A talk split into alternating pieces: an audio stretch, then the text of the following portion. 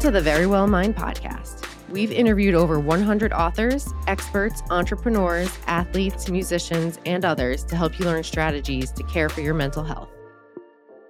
This episode is hosted by psychotherapist and best-selling author Amy Morin. Now let's get into the episode.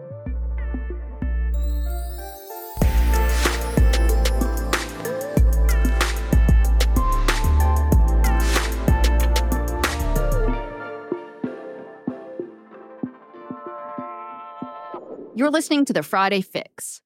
Every Friday, I share a quick mental strength strategy that can help fix the thoughts, feelings, and actions that can hold you back in life. Do you often feel overwhelmed because you have too much to do? Do you struggle to prioritize what task you should tackle first? Do your emotions overwhelm you so much that you have trouble taking any action at all? If you answered yes to any of those questions, today's episode is for you. I'm sharing one of my favorite tools that can help you whenever you feel overwhelmed.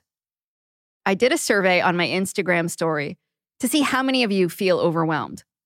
83% of you said you feel overwhelmed at least some of the time. 58% of you said you feel overwhelmed almost every single day. So if you feel overwhelmed, know that you're not alone. I know I get overwhelmed sometimes because I feel like I'm pulled in way too many directions.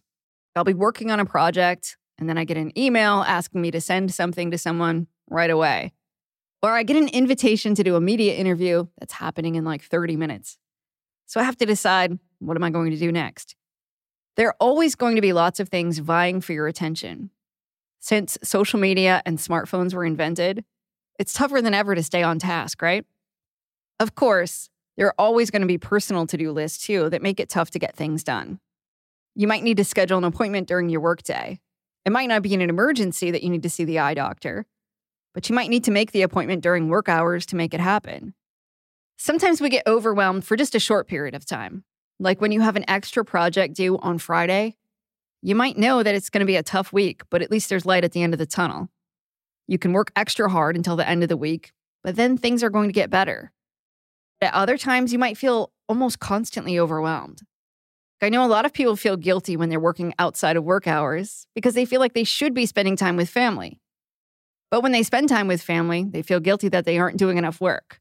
So they constantly feel overwhelmed about not being present with whatever task is right in front of them. Something that we all do, and there are studies to back this up, is underestimate how long a task is going to take. You might think that replying to your emails is only going to take 15 minutes, but it really takes an hour. Or you might estimate that the report you're going to write is only going to take an hour and it takes three. Research shows we consistently underestimate how long those tasks take.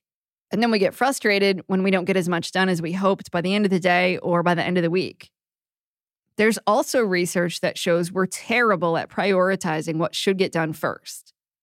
And if you consider yourself a busy person, I have some bad news. You might be extra bad at prioritizing your tasks, at least according to research. A study in the Journal of Consumer Research found that our attention is drawn to time sensitive tasks that are less urgent, even when the less urgent tasks offers fewer rewards. It's called the mere urgency effect. And it shows that we're more likely to prioritize a task that needs to be done soon, even if it's not important. The study found that the effect is even more prominent in people who describe themselves as busy. Researchers found that people who refer to themselves as busy are more likely to select urgent tasks with lower payouts. The reasoning is this if you're already feeling a time crunch, you'll likely prioritize tasks that keep you focused on the clock. From a psychology standpoint, this makes sense. Let's say you're feeling frenzied about a report that you need to get done by tomorrow. And then at 10 a.m., you get an email that asks you to reply by noon today, but it's not something you're even interested in.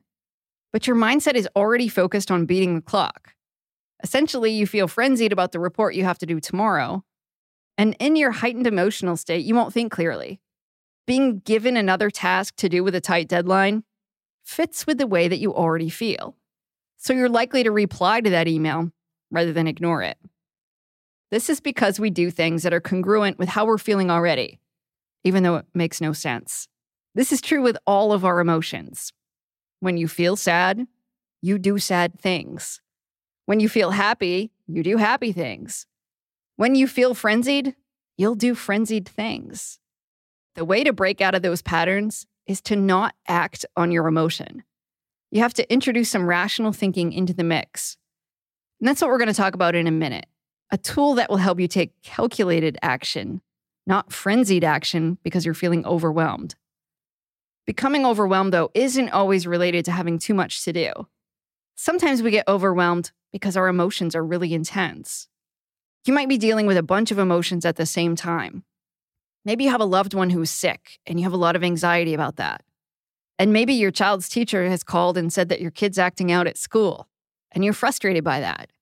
In the meantime, a colleague might imply that you're not doing a good job in a meeting and you're embarrassed and angry about all of that at the same time. You're likely to feel emotionally overwhelmed and you're in danger of not getting anything done because your attention is elsewhere. We've all had that moment in life when we have so much to do, and the tasks might not necessarily be that hard. It might just be making a phone call, but you feel like you can't function and you just stare at the wall, or you sit on the couch and stare at the floor, knowing you should be doing something, but feeling like you just can't do anything. Fortunately, there's a really practical strategy that can help. Whether you're overwhelmed with having too many things to do and not enough time, or you're feeling emotionally overwhelmed, this strategy will help. It's called the Eisenhower Matrix, named after President Eisenhower, who was an Army general during World War II and the President of the US during the Cold War. In a speech, he once said, I have two kinds of problems the urgent and the important. The urgent are not important, and the important are never urgent.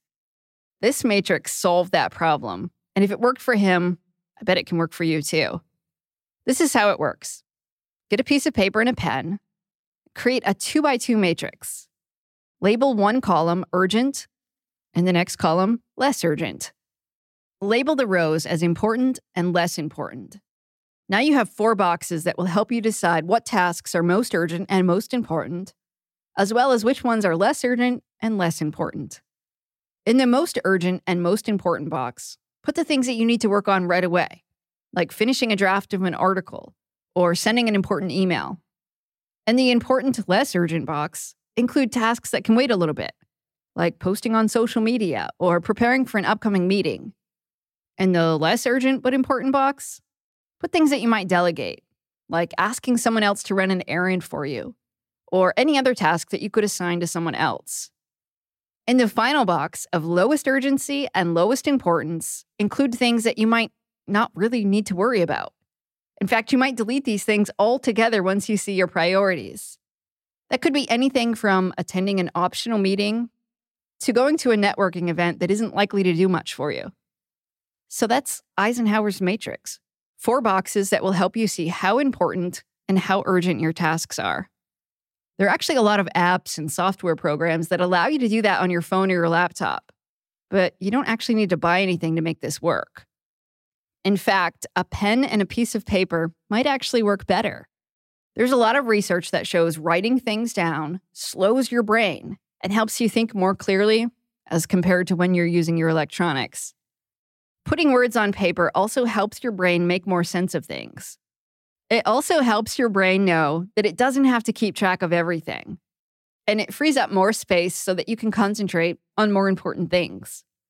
I've seen some people out there claim that successful people don't keep to do lists, but I actually don't think that's a good idea. All of us have things to do. And when you don't write them down, your brain has to keep remembering what to do next. It's sort of like having extra tabs open on your laptop. But a traditional to do list isn't always prioritized in the most helpful way. You might tend to do the fastest tasks first, or you might do the most urgent things first, even though they don't need to get done. And it's easy to get distracted by new incoming tasks that distract us. So give it a shot. Try the Eisenhower matrix and see if it helps you feel less overwhelmed. When you see everything on paper and you sort out what you need to focus on and what you don't, you might start to feel a lot better.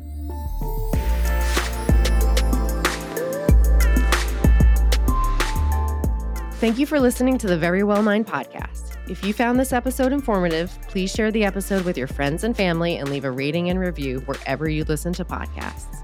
To learn more about the Very Well Mind podcast, you can head to verywellmind.com slash podcast.